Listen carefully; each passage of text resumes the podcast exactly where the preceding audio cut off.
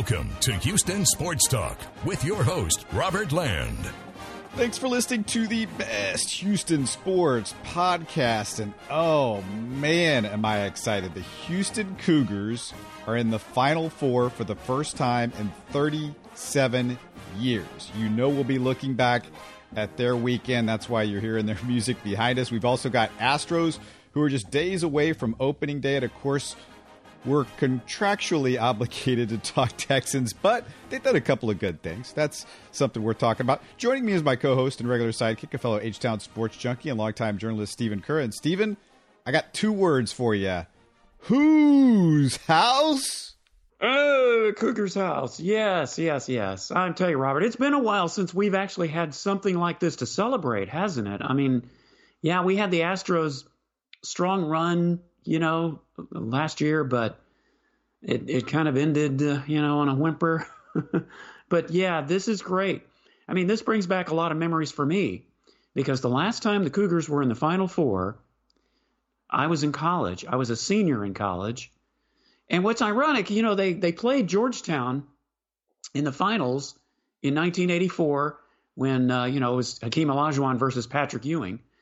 I was going to a college called Southwestern University in Georgetown, Texas. Oh, that's right. That's Unfortunately, right. it didn't help the Cougars win.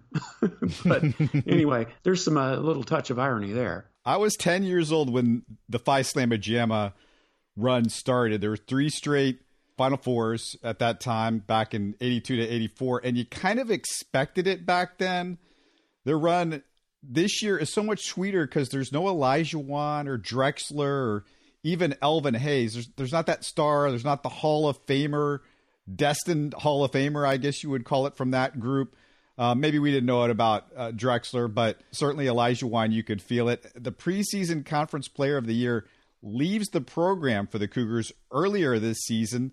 They fought through a pandemic with most of the team and players getting the virus. What they did had a higher degree of difficulty, Stephen, than the legendary teams of the past, at least in my opinion. No, I totally agree with you, Robert. And this is really a TEAM team that uh, just a, a, group of players that just refuses to lose. And, you know, Kelvin Sampson said it best, Robert. I, I think because let's be honest, in two of the four games, the Cougars really haven't played that well. The Rutgers game, they probably shouldn't have won. The game last night, well, Monday night as we're recording this, they yeah, they should have won, but they should have won by a lot more. But it's just one of those things where if you don't play well enough to win, then just simply play like you refuse to lose. And and that's what this team has done. They they've gotten the job done when they need to, and it's been all about defense and the offensive rebounding. I just I can't get over how this team just bangs the boards. You know, they they take a lot of shots and yeah, they miss a lot of shots, but man, oh man, they get those offensive rebounds that continually give them second, third, sometimes even fourth chances. So, yeah, this is definitely more of a team of players to watch rather than one individual who just stands out head and shoulders above the other guys. Yeah, it's funny you mentioned the rebounding because, you know, Kelvin Sampson will tell you, hey, that's our bread and butter. We don't worry about making shots because we know that's always going to be part of the Houston Cougars basketball game. Although, you know, we're getting to the point in the tournament where they need to have a hot shooting game from a couple of their stars, and I'm going to get to that in a second. But just got to give a big shout out to DeJon Jarreau, who, as much as we love him as Cougs fans, the CBS broadcast crew, I don't know if you've noticed this, Stephen, they have turned him into the NBA Finals Michael Jordan with the flu reincarnated. well, I, have heard references, you know, to that and Willis Reed, you know, the that famous thing. And and really, you know, that's what you call that's what you call leadership. Here's a guy that just he he did not want he he begged Kelvin Sampson to put him back in that game against Rutgers. And when he got back in there, you know, it was obvious that he just wasn't going to let the pain keep him from bringing that team back. I mean, it, it's hard not to draw those comparisons when you see what the guy was going through, just how much pain he was in you know, when the adrenaline kicks in and everything, it just it it made the difference. Just him being in there, I think once he came back in that game, really that was the spark the team needed. To me, that was the turning point of that game. Yeah, you had the game, uh, you know, obviously the the big game with the hip pointer, but also, you know, he goes out with the cramps in his calf, and you know, I guess it's not such a big deal, but then they're going to make a big deal out of that on the CBS crew, and then also you just thought, well, what is it going to be in, in this uh, game against Oregon State? Is it going to is he going to he's going to have a baby at halftime and, and then come back from that? I mean, what's going to happen next? yeah, it's just and, and that's just one of the reasons this this team has been so fun to watch. And hey, you know, they can make all those references. At least they're they're giving some love to Houston, which uh, you know, to me, above everything else, that's all that matters. Houston is getting some love right now, Robert, and boy, we sure need it with how he's playing, I just want to point something out because I, have seen people say, "Oh, I don't know if he's really an NBA guy because he doesn't have the outside jumper." Although that's coming along a little bit for him, but I just think of somebody like playoff Rondo. He's playoff Rondo basically for the Cougars this year, and he's got the same body. He's long, he's lanky, plays incredible defense. Uh, rebounds, does everything on the basketball floor except being that knockdown shooter.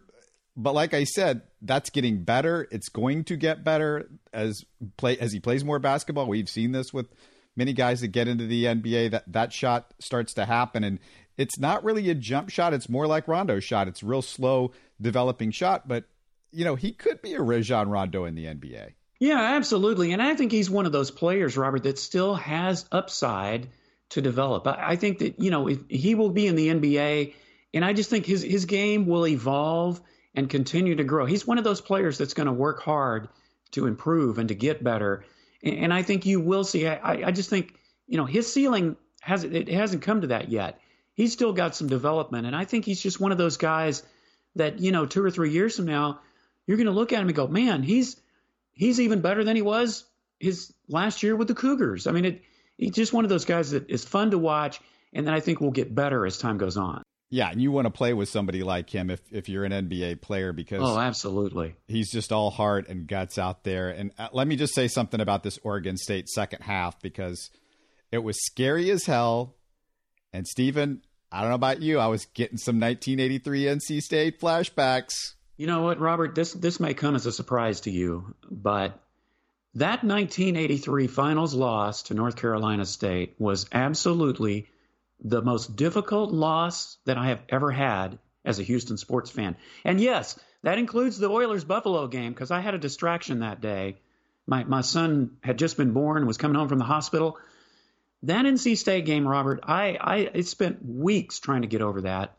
And I think it was just because I felt the Cougars should have won that game. That no, they should have beaten that team. That's a team they should have beaten. Of course. Of course. I mean, it wasn't just that they should have won the game. It, it, it, just was the fact that they were so favored in that game and they had so much talent on that team. Well, and here's the other thing that made me upset about that, and then I'll get back to your point. You know, that was back when they had no shot clock. And teams would stand there and hold the ball for five minutes, dribble, dribble, dribble, dribble, pass, pass, pass, pass, finally put up a shot you know, to me, if there had been a shot clock, there is no way North Carolina State could have won that game. But getting back to the Oregon State game, yeah, it, it was it was getting a little scary, and it was even thinking, you know, blowing leads like what the Rockets would do. But this team, Robert, you know, as I've said, they just continue to battle, battle, battle. Kelvin Sampson is the type of coach that just he he will not let up. He does not let up on those guys. You need a coach like that. When you get in a situation where Oregon State was starting to make their shots, the Cougars were just missing left and right. You know, and I pointed this out on, on numerous podcasts, Robert. They go in these shooting spells, and as they get deeper into the tournament, and I think you just mentioned this a little while ago, they've got to start making those shots. They, they've just got to. They can't do that in the Final Four and expect to win. But hey, this team just continues to defy and come back, and they blew a 17 point lead, but then they started making the shots, you know, and they were missing free throws too. That was another thing. So this team just continues to battle night in and night out when they are put to the test. Yeah, and let's talk about the big picture because let's move forward a little bit. You know, Quentin Grimes, he played like hot garbage on Monday night. Both Grimes and Sasser need to pick it up, especially from a mental perspective. There were decisions from both guys that I didn't like. Grimes had some dumb fouls. Sasser was shooting from Steph Curry range, which I don't think he's quite good enough to do that. And between Grimes and Sasser, what they did Monday night and what they've done in the tournament really so far, it's not going to get it done if you're going to beat Baylor and then Gonzaga, which is, I think, that's the likely finals opponent. I would agree. And, you know, here's the other thing is, and, and some people may point out, well, the, the Cougars are in the final four because they were the, you know, really the only real high seed to survive in that region. And, you know, they were playing what the 15 and the, the 12 and the 11 and 10 and so on and so forth. Well, that's true. But, you know, you got to get there. That, that's the thing. You got to get there no matter what it is. And as we saw, Rutgers and Oregon State, gave them a battle, you know, at least for a while. So they're they're definitely going to have to step up their game. And those players that you just mentioned, you know, Sasser in particular has had a couple of really bad games. They're going to have to come through when they play Baylor, and if they get past that, certainly in the final. When I look at Baylor, I just don't see the Cougs being able to shoot with them. They're a great three point shooting team. This Davion Mitchell kid looks like he could be a star in the NBA. They have at least two or three NBA caliber players the Cougs, like you said, they've been fortunate with the good draw, but now you're facing loaded teams. Loaded is right, and I mean, you even look at uh, let's say if Michigan gets there, uh, you know, and UCLA. I mean, these teams, these are the teams that obviously deserve to be there. Uh, but yeah, Baylor and Gonzaga, I, I, think I'm with you, Robert. Those, those are the two teams that scare me the most right now. And of course, Gonzaga, you know, they're going for the the Indiana undefeated thing, because that you know they're the last team to do that in 1976 to go all the way through undefeated like that. They're chasing that. Yeah, them and Baylor are definitely going to be, I think, the, the toughest teams in this Final Four, at least at this moment. And all these teams have more size than the Cougars have, which, you know, a lot of times the Cougs can make up for that. But they shoot the ball not just from three point range, from NBA range. They shoot the ball with guys in their face. Um, they don't turn the ball over. When I watch some of these teams, it's just they're so good all around. Some of the best teams I've seen in the tournament in years, actually. Well, and you know the Cougars do have some problems with with big men. You know, you saw in Syracuse when they had that zone defense and the Cougars were penetrating it. They put their big man Jesse Edwards in the middle, and all of a sudden it, it was like the game changed. He started blocking shots. The Cougars started turning the ball over, missing shots. I mean, they they were befuddled. Now they adjusted, you know, they to Kelvin Sampson's credit, you know, he and his son Kellen, they do, you know, have a, a good tendency to adjust on the fly. But as you said, these are much better shooting teams that you're going to be facing in the Final Four, and you know, with their big games. So it's going to be a lot tougher for them to do that from here on out. Just hope you don't see a one-three-one zone or whatever that was, because yeah, that Oregon State, yeah, they they definitely started. Well, they did a lot of switching and and the Cougars were definitely having some problems with the, the switching. It kind of looked like a one three one, and you know then it would switch to kind of a trap. So yeah, it was they were they were showing some different looks, kind of like a an NFL defense, you know, trying to change things up every play. Is it safe to say that Tillman Fertitta is a much better college basketball team owner than NBA basketball team owner?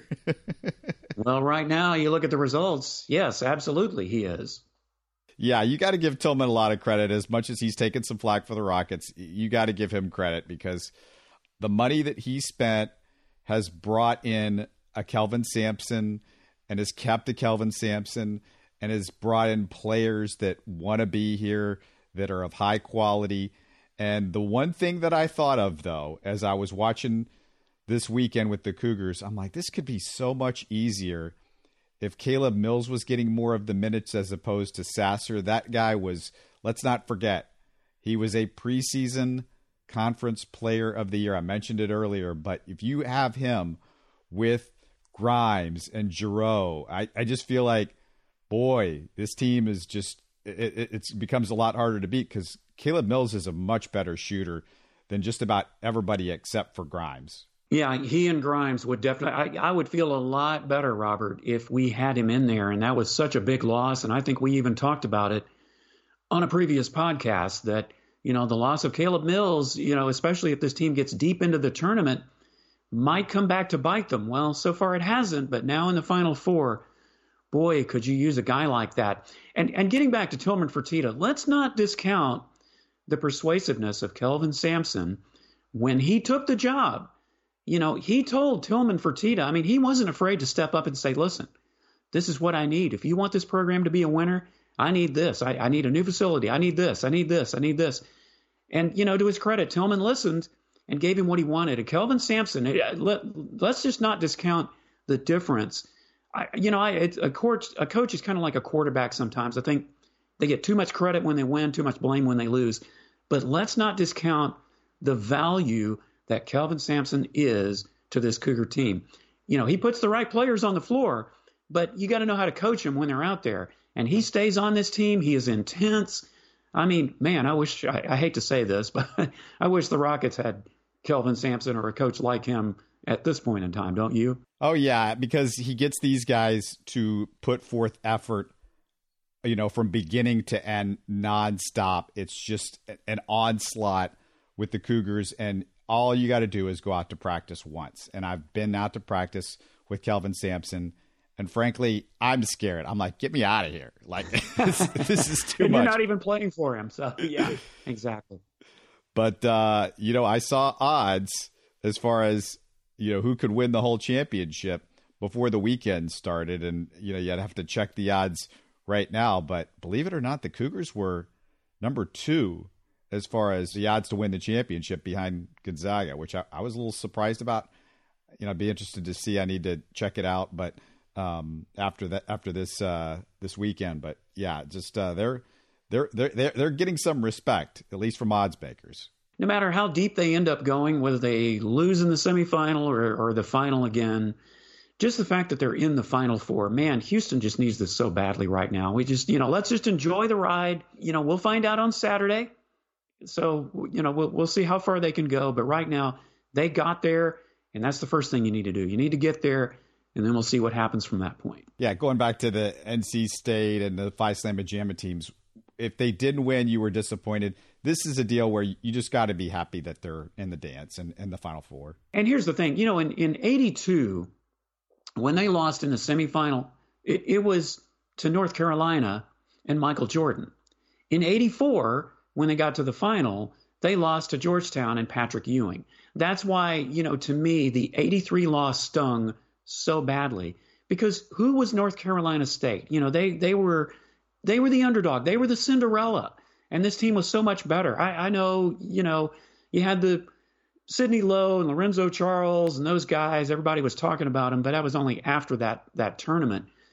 But, but that to me, you know, in '82 and '84, they just went up against better players, better teams, and that just, I mean, not a whole lot better, but you're talking Michael Jordan, and then you're talking Patrick Ewing. But 83 was just the one time that I just felt that was where they really should have done it, and they didn't. But you know what? That team still gave us a lot of fond memories that we will always cherish and remember. So there, there is that to hold on to. Yeah, according to the odds makers, this is uh, one I went to.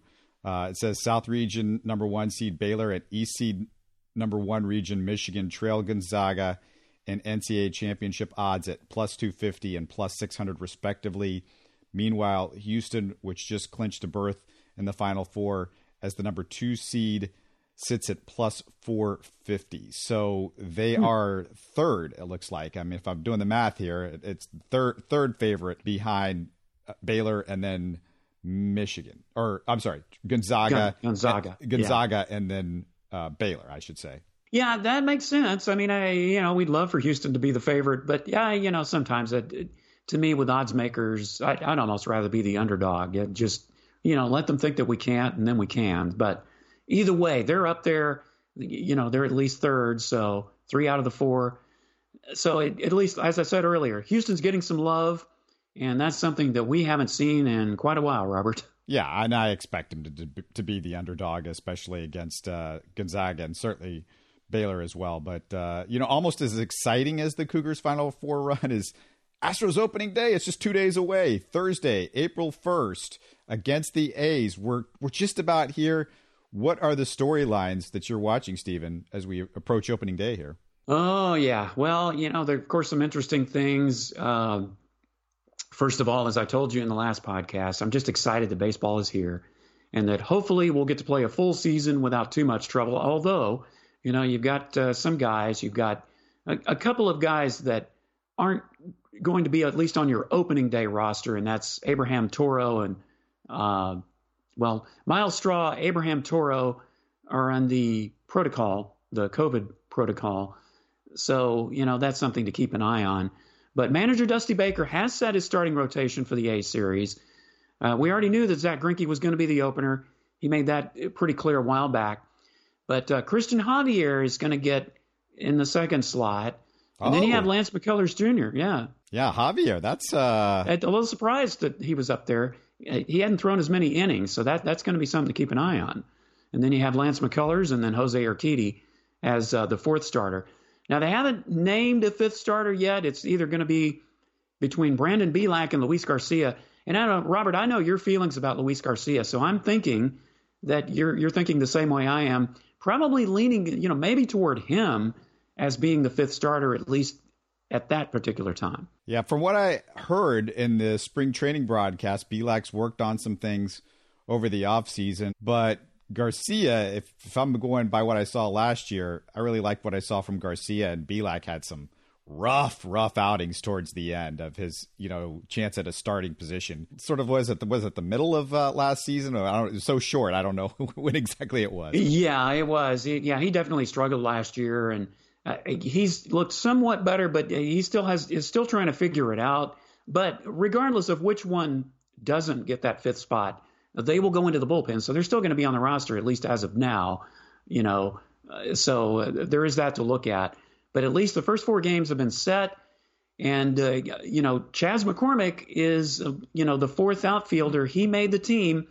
Pretty exciting. I mean, he didn't have a great spring, but then really none of the outfielders who were fighting for a spot, none of them really stood head and shoulders above the other. Jose Siri really didn't look that impressive, although, you know, Chas McCormick is more of a corner outfielder than a center fielder, which, you know, may be a big thing with, with Myles Straw being out uh, it, it's going to be interesting to see. Yeah, who's the starting center fielder on, on opening day? That's the quite. I mean, is it is it McCormick? Is that or did they move Kyle Tucker to center and they put Yordan and Brantley in left and right? Well, they they haven't determined that. I mean, they did also play Kyle Tucker in center toward the end of spring training. I mean, I would tend to want to go with him. I think in center, you know, and and try to let Brantley and I don't know if you want to start McCormick on opening day with with Alvarez, I mean, it's just going to be a time will tell thing of whether he can hold up. But yeah, that's going to be a question. You know, with opening day, it's still kind of tentative as to whether Myles Straw will even be there at, at the at least at the time that we're recording this. So that's going to be something to watch. But yeah, you lose Myles Straw, you've got Chas McCormick, Kyle Tucker, Michael Brantley, and Yordan Alvarez maybe as your spots in the outfield, and that's that unless they make a waiver wire move before opening day. Let me ask you this: uh, Were there any surprises for you of guys that did and didn't make opening day? And I guess the the, the big thing that we maybe need to talk about, uh, and, and, I'll open it up with is Cishek. Cishek looked really good. Uh, he's a veteran. They decided not to keep him around, which was interesting because some people made the connection that you know if you kept Cishek, it puts him a little bit uh, above where they want to be money wise, above the uh, above the line, and that might have had something to do with Cishek not being there. Which you know, I I just didn't see Jim Crane as one of those guys that's going to be nickel and diamond here as far as the, the, the, salary cap or, or whatever you would call the cap, I guess, these days in Major League Baseball. But was that something that you noticed? Yeah, I think Cishek probably was more of a money move. I mean, he's been durable and he hasn't, uh, you know, he he got off to a rough start. I mean, his first outing, would he give up three home runs? But he he did kind of settle down after that. I thought he might make the roster, and I see that where the uh, Angels have signed him or are going to sign him. Uh, I saw that this morning. So uh, he's he's still going to be in the division, I guess. He's going to haunt yeah, the Astros. One, he's going to haunt yep, them. Astros don't want him. The Angels will gladly take him. I think they also signed Tony Watson. So yeah, that's going to be something to keep an eye on. I mean, I, I think he may have just gotten cut. I mean, uh, it, as far as a numbers game, even though you know Pedro Baez is still not on the roster, but he'll be back at some point. But uh, you've got, you know, your bullpen uh, looking like uh, coming up with uh, Ryan Pressly, Joe Smith. You've got Enoli Paredes, Brooks Raley, you know, Ryan Stanek, You've got Blake Taylor. You know, Andre Scrubb is is out at the moment, so you know that's something else that come to come into play later. But uh, then, of course, uh, Brandon Bielak, Bryan Abreu. So, yeah, Steve Cishek, I thought he might make the team. I, mean, I was pulling for him too because he can provide you some innings if you need them. But it just didn't work out. Apparently, the Astros decided to go another direction. Abreu is a little bit of a surprise, but that happened because of you know what's going on with injuries and so on and so forth. But you know, I, it's going to be a big deal that the Astros get some guys back at some point this season, like an Austin Pruitt, for example. They they need him to finally be able to play. He's still around, right? Yeah, he's still around. He's still uh, getting back to it. So, you know, and, and keep in mind, this opening day roster is going to change. It, it's going to fluctuate as guys come back, or, you know, heaven forbid, as guys go out. So, you know, what, what it looks like right now, even if it is, it, it's not even completely set just because of, you know, what we're talking about Myles Straw being out. And, and as I mentioned earlier, Abraham Toro and it was Garrett Stubbs. I, I couldn't think of who else was out those two weren't going to be on the opening day roster to start with, but Myles Straw is the biggest thing right now as far as your position players go. Pedro Baez is the biggest guy in the bullpen, obviously. Yeah, the biggest guy in the bullpen definitely is Baez, and he just he just hadn't had enough innings. You know, he's still trying to get back, so he will be there. And let's not forget Jake Odorizzi, you know, as a starter, he's going to come at some point, make his debut once he rounds into shape. So that's another guy that you can put in your starting rotation there. So it's going to evolve over time. Yeah, and I, have got a little game for you. Let's play this game called "What Are You More Concerned About, Stephen?" All right. So, what are you more concerned about, the starting pitching depth or the question mark at closer? Yeah, the question mark at closer, it's more of an intriguing question. I mean, you can put Pressly in there, and uh, he did struggle a bit last season. I, I, just, you know, to say that the Astros have a surefire closer, you know, Cishek at least had some closing experience. So that was another reason I thought maybe he would be in the mix, just because it gives you another option at that position. But, you know, James Click has said many times that he doesn't like to go with an all out closer guy. So we'll see how much that holds up, though, as the year goes on. It looks like they're just going to do it by committee. But I, I think Pressly is the guy right now you know, it's his job to lose at this point. But uh, you know, it'll be interesting to see what other options they want to put in there, especially if someone like Cishek uh, didn't make the team, which he didn't.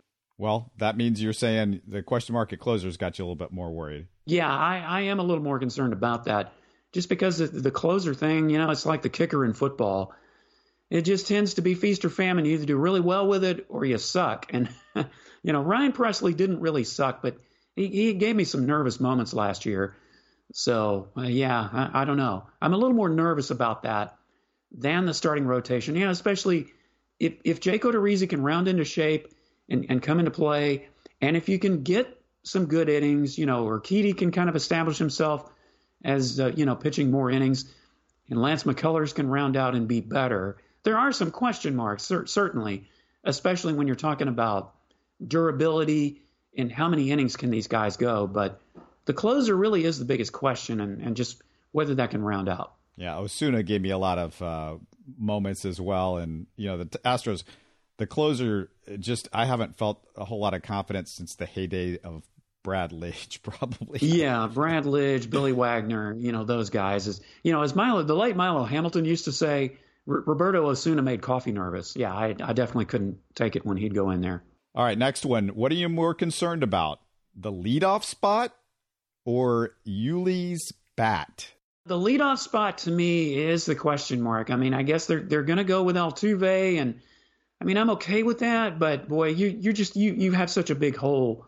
Even even Jose Altuve, I just don't know that he's going to replace George Springer as your as your leadoff guy, just with with what Springer could do. So yeah, I'd have to say the, the leadoff spot. Now, look, Yuli Gurriel, he is getting older, but well, when he went through last year, I, I just can't believe that he dropped off as much as he did and the way he did.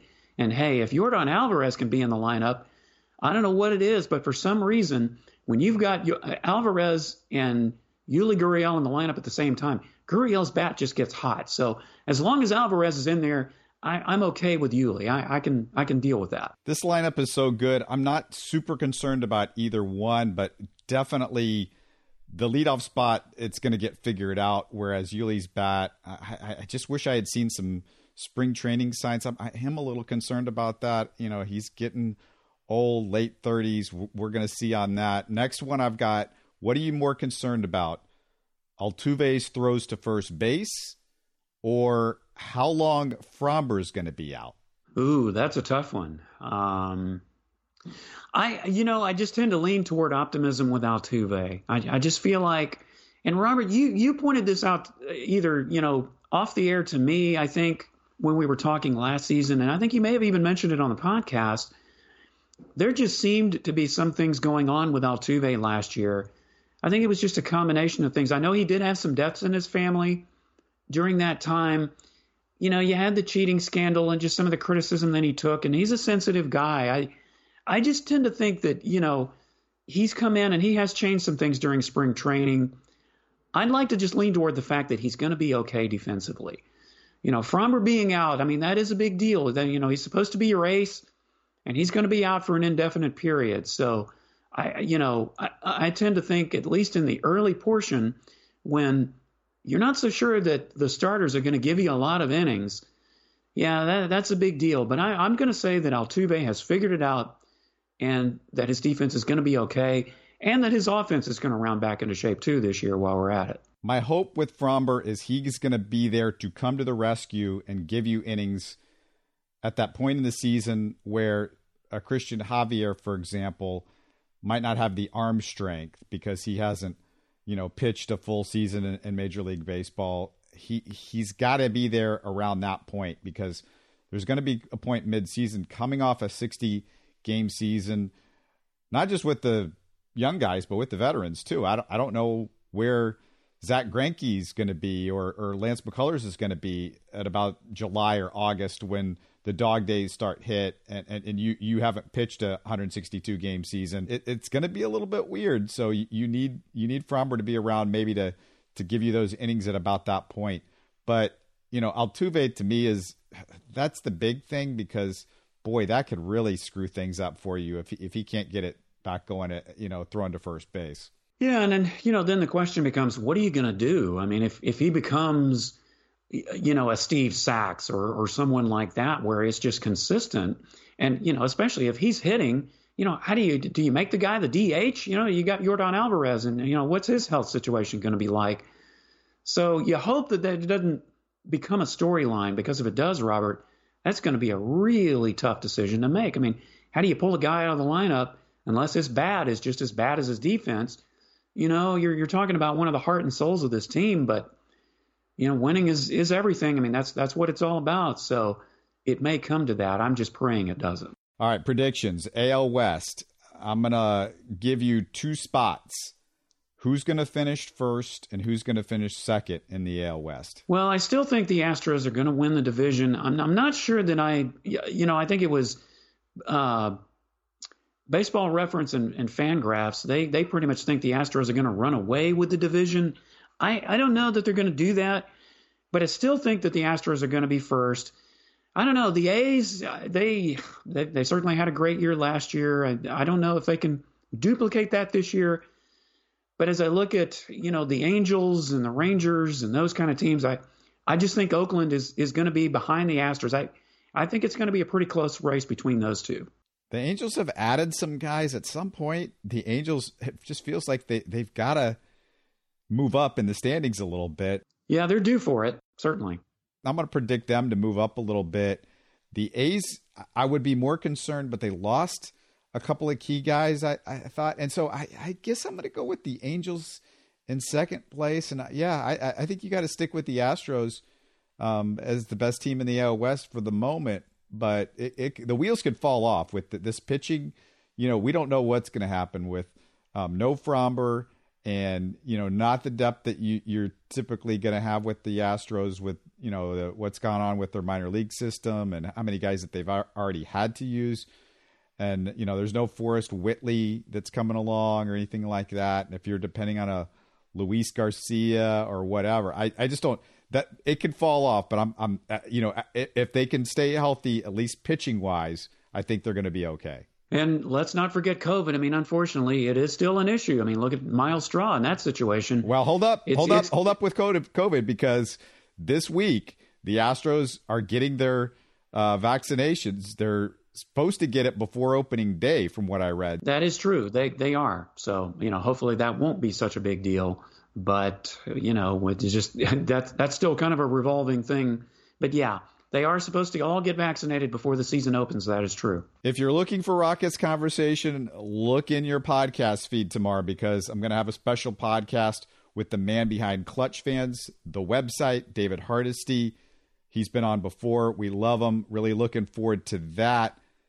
Well, I've pushed the Texans about as far back in the show as I could, Stephen. Well, you know what? I mean, here's the thing. A few weeks ago, we were trying not to talk about them at all, but unfortunately, we had to. But you know what? I, as, as, a friend of mine put it recently, Nick Caserio's, you know, he's not just buying the groceries; he's cooking the food. I mean, he's he's out there working, he's sweating, you know, he, he's lifting weights, he's he's running. I mean, he's working it with the Texans right now, Robert. Yeah, we didn't even get a chance to talk about this last week and give Caserio some applause on a couple of moves. Since I'd say there's almost no chance Deshaun plays for the Texans this year, I thought that the Tyrod Taylor signing was a good one. They've got a quarterback now that's competent.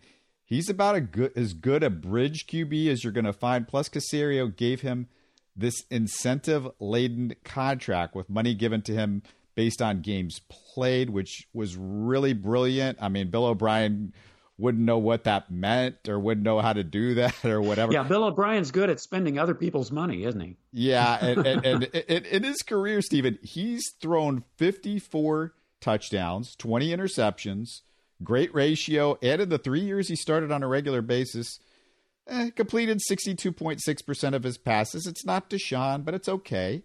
Yeah, here's the thing. You know, I, I think he has the third lowest uh, interception rate – since 2011 among active players. So he, he doesn't make a lot of mistakes. He's, you know, I, I feel a lot better about the quarterback position now than I did before they got Tyrod Taylor. I think the biggest question with Taylor is just his injury history. Uh, you know, he, when he has been in there, he has had a tendency to get injured. So I don't know. The, you know, the, the backup quarterback situation may be something to look at too. But having Tyrod Taylor as your insurance policy, Robert, I think it was a great move. And it, you you said it, it, It's a smart contract. In fact, you know a lot of these moves that uh, Caserio has made for the Texans, they're they're putting out flyers on you know taking a chance on guys with one year contracts, the guys that have something to prove. You know that's been a lot of these moves. Caserio has definitely not been the Bill O'Brien, let's spend, you know, Cal McNair's money because it's not mine. it's, you know, these are short term contracts. Scratch off tickets. I call them scratch off tickets, like yeah, scratch off tickets. That's a great way to put it. So I I really like what Nick Caserio has done with the Texans, at least on paper to this point, not just with the people he's bringing in, but the the smart way he's gone about it. You know, and let's not forget they restructured Laremy Tunsil and Whitney Mercilus's contract. I'm especially glad about Whitney Mercilus's contract being restructured, concerning the way he's been performing or hasn't been the last year or so. They also signed cornerback Desmond King, who is an interesting guy. In 2018, he was first team All Pro. That year, he had the second highest grade among all cornerbacks, according to Pro Football Focus. The year before that, he graded out 14th among all corners. The last two years haven't been as good. The NFL in two years, stuff can go bad in a hurry. Um, not sure why the fall off, but at least he's somebody who's shown at one point, and it wasn't that long ago. It wasn't David Johnson six years ago that he can play at a high level. He's still only 26.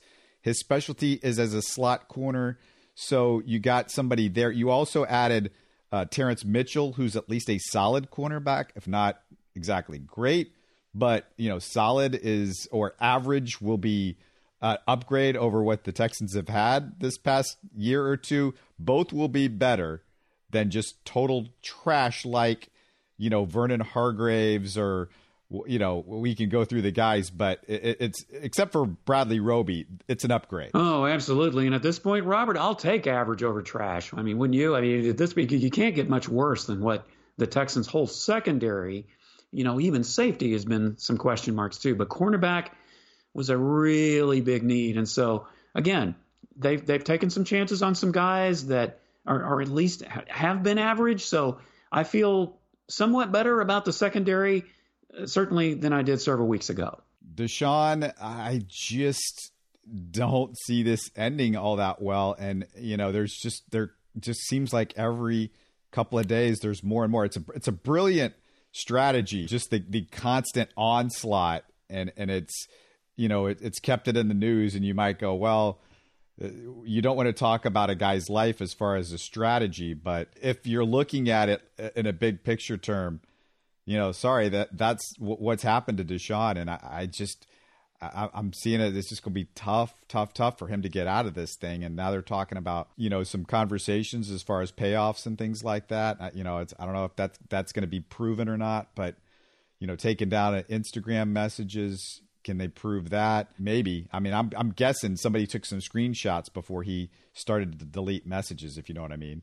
Well, and that doesn't bode well either, Robert. When you start erasing things, it, it almost makes you look guilty. And look, I, am not going to sit here and pronounce judgment on Deshaun. I've never met him face to face. I don't know the guy. But unfortunately, you know, in this day and age, it, it, it guilt versus innocence doesn't matter so much as just, uh, you know, what your reputation. Basically, it takes a hit until, you know, before the facts come out. And as I said on the last podcast, the NFL has been famous in the last few years for suspending guys before letting the system, letting the law play out. And that's probably what's going to happen to Deshaun. And that's why, as I said, I feel a lot better about the Texans quarterback situation now than I did several weeks ago. You know, at least having Tyrod Taylor and depending on what they do in the draft, you know, they're certainly not in the kind of position that they would have been had they traded Deshaun before all this happened and gotten a, a truckload of draft picks for him, first round picks for the next couple of years, what have you, but they still could make some waves in the draft and who knows what, you know, from that point forward. But it definitely puts both sides in a very awkward situation. Well, let me ask you. I mean, I don't know if it, things have changed since we discussed this last week much, but do you believe that he's going to be playing if you were to put money on it for the Texans this year, whether he's in uniform or suspended, or, or is he gone before the draft? No, I, I don't see him playing at all this year. And at some point, you know, whenever this thing does settle down, I I, I remember the first time you asked me, Robert, would Deshaun be traded? And I was just so reluctant. I think I gave you a 60 40, you know, at that point, and, and you were more of the, I think, 80 20, 90 10 camp. Yeah move over and make room in that boat for me because I'm afraid I'm with you. And I might even say 95 5. You're saying before the draft, though? Well, I don't know about before the draft just because of how in limbo everything is. But at this point, you know, do you do you go ahead and just trade him and get what you can for him? Because it, it's not going to be as much as you probably would have before this thing came up. So I don't know about before the draft. I'm not sure I'm confident to say that. But I just don't think he's. I don't. I definitely don't think he's going to play another game for the Texans at all. Yeah, my thing though is if he doesn't get traded before the draft, you might as well wait till next year. Well, you'll have to. Yeah, you'll have to. But if he's suspended, how are you going to trade him before the draft and really get anything of value for him? Right. Right. Yeah. Um, so. Yeah, it's it's whatever is going to happen. It, it's not good for the Texans. It's it's all bad outcomes, and you know uh, last last couple things I want to mention. There there was a major sports story might have slid under the radar this past week. Stephen, let's listen to a sound we heard 35 years ago, and then you can guess what it is and why we're listening to it.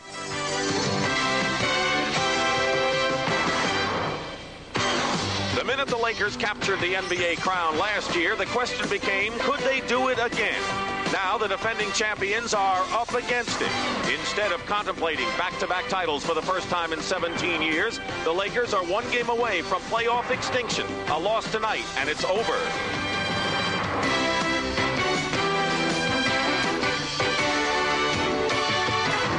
The Houston Rockets have been riding the strong and determined shoulders of the NBA's latest phenomenon. Underdogs at the start, the Rockets now sense they can take their place among the league's best. Houston is ready to deliver a knockout punch tonight, brimming with a confidence that's been building each game.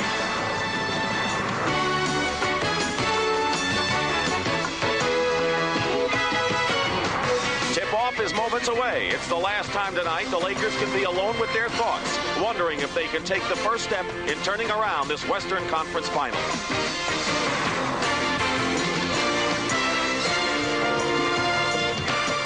Ah, the voice of Dick Stockton. How can we forget? Yeah, I know he's going to be retiring, and yeah, he's of course the, another familiar voice in the world of broadcasting that going to be sad not to be listening to him. It is ironic, Robert, that you played that now because with you know we're talking about memories. That that was from the 86 season, right? Yep, that was before the Ralph Sampson game where he hits the miracle shot. Yep, yep. So, you know, you're talking Hakeem Olajuwon, and, you know, we were just talking about, of course, the Cougars making the Final Four for the first time since 84. So you, have got Hakeem in the mix there. So, yeah, it's kind of cool that we're, we're just going back to the 80s as far as Houston sports is concerned. But I know Dick Stockton is the tie in that you were looking for there. That opening, that music and Dick Stockton's voice was such an iconic sound from growing up in the 80s as an NBA fan. And Stockton, of course, retiring after 55 years in the business of all the national NBA play by play guys. He was my favorite, stood on a tier all of his own. His color, color commentator back then was Hubie Brown, and the two of them together, pretty much perfection.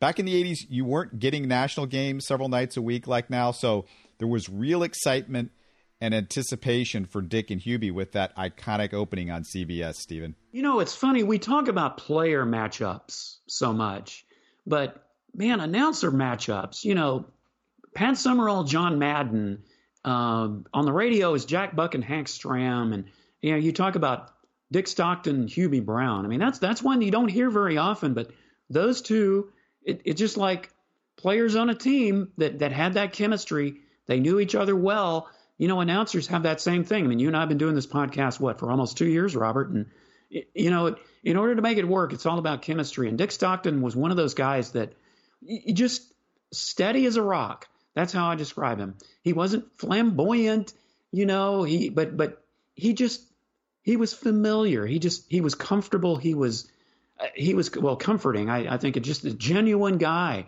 uh, kind of like a Jim Nantz type. You just, you knew you could rely on him. But yeah, Dick Stockton, Hubie Brown, that that's another great matchup as far as announcing teams are concerned. And there was something about the timbre of his voice that sort of matched the NBA and, and in a way that few guys do. I mean, I, I think some people would say Marv Albert is is that guy, and I know some people would say oh, Marv Albert's their guy as far as the NBA is concerned. But you know, for me, it was Dick, was Dick Stockton, and of course, he didn't just call the NBA great all around voice, calling NFL games, Major League Baseball, including his most iconic call, the Carlton Fisk home run in the 75 World Series. I'm too young to remember seeing that one live. Do you remember it? Yeah, I was watching that game when it happened. I was I was a kid. I think I was 13, 12 or 13 at that point. There it goes, the long drive. If it stays fair, home run. You know, he's familiar. It's one of those voices. You know, when when you hear somebody like a, a Kevin Harlan or Marv Albert or I mean, well, the list could go on and on. Dick Stockton is one of those guys. You go, oh, I know that voice. That's Dick Stockton. So a, another familiar voice. Unfortunately, you know, he's stepping down, and another voice we're not going to be hearing much of, I guess, at this point. Yeah, he said he plans to spend retirement playing piano, traveling to Europe, and writing on his website, dstockton.com. Also, do a column for the Thousand Islands Sun newspaper in Alexandria Bay, New York where he and his wife spend their summers. So he's going to stay busy. Used to be married to Lesley Visser, maybe the best sports broadcasting power couple ever. Hey, two. Uh, that might be, yeah. That, there may be something to that. Absolutely. Yeah, I, I didn't. I don't know if I realized that marriage ended. I guess it was about 11 years ago or so. So he's got another wife now. And, and speaking of retiring sports journalists, did you catch the 60 minute story on the legendary writer Dave Kindred?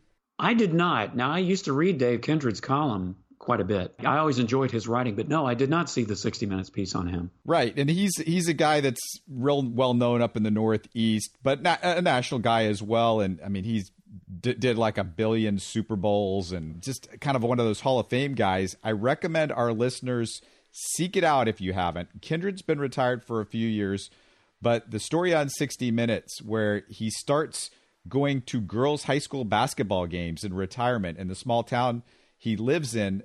He then starts writing stories about them each game for a box of milk duds. It's, it's a real heartwarming story. you know, Dave Kindred is one of those guys that, I mean, just, you know, I think sometimes you can tell when you hear an, an announcer, a voice, how genuine they are. I think sometimes when you read someone's writing, and of course, being a writer myself, I can kind of identify. I, I think you know Dave Kindred's one of those guys. You read his writing, and he just seems like such a genuine guy. You know, with a with a sense of humor. You can you can feel it through his writing, and that's one of the reasons I always enjoyed reading his columns. Last thing I wanted to mention, and this is off sports a little bit, but this past weekend I saw a documentary on Netflix, and it's trending. So if you've got Netflix, you're probably going to notice this documentary. It's called Seaspiracy, S E A as an ocean or sea, spiracy like conspiracy. And it's an incredible documentary that I think matters for the future of the planet. It, it's going to make a couple of my habits change. And if you watch the documentary, I'll just say this you're going to think as you start watching it, you're going to go, oh, I know this or I know that or whatever. I know where it's going to go. But this documentary kind of changes directions and takes a right turn and then takes a left turn and a right turn. And I think what he says by the end of this and the big picture, as far as, you know, we're talking about everything that's going on right now in the green movement, it's huge. I think it's as, as big, if not bigger, than anything that we're doing now to get this thing squared away and I just thought it was a, an incredibly well done documentary as well. Seaspiracy, yeah, I have seen. I mean, I've seen it listed. I have not checked it out, but I will put that on my list because yes, I do have Netflix and I watch it quite a bit. I enjoy watching documentaries, so that is one I'll definitely put on my list. I have to check it out. That is all I've got. You have anything? Is there anything that I've forgotten? I can't think of anything I've forgotten, but I, I, just think, you know, at least things are on the upswing. As I said, no matter what the Cougars do in the Final Four, they got their opening day of Major League Baseball. That's my big excitement, Robert. So, you know, at least this week, and uh, knocking on wood here, we've got uh, some things to look forward to and some positive things to talk about with Houston sports because – boy, they've been few and far between the last few months. One thing to watch that we didn't mention as far as the Astros in baseball, they have changed the consistency of the baseball, which is supposed to bring potentially the home runs down a little bit. That's going to be an interesting thing to follow this year. Well, we'll see. You know, maybe that bodes well for the pitching, and any help the pitchers can get, especially with the Astros are concerned. That that's you know, we'll we'll just have to see what that happens. That it seems like every year we're watching to see as much what kind of baseballs they're using as to how they're being hit. So we'll see. We'd love your feedback, suggestions, questions, topics. messages through Twitter, Facebook, or email info at houstonsportstalk.net. Go get those vaccinations, kids. You're listening to Houston Sports Talk. Don't forget to follow Houston Sports Talk on Facebook and Twitter. Subscribe to us on iTunes, Spotify, the Google Podcast app, or the Stitcher app. You can support us by giving us a five star review on iTunes or by telling your friends about us. Spread the word, everybody. Thanks for listening.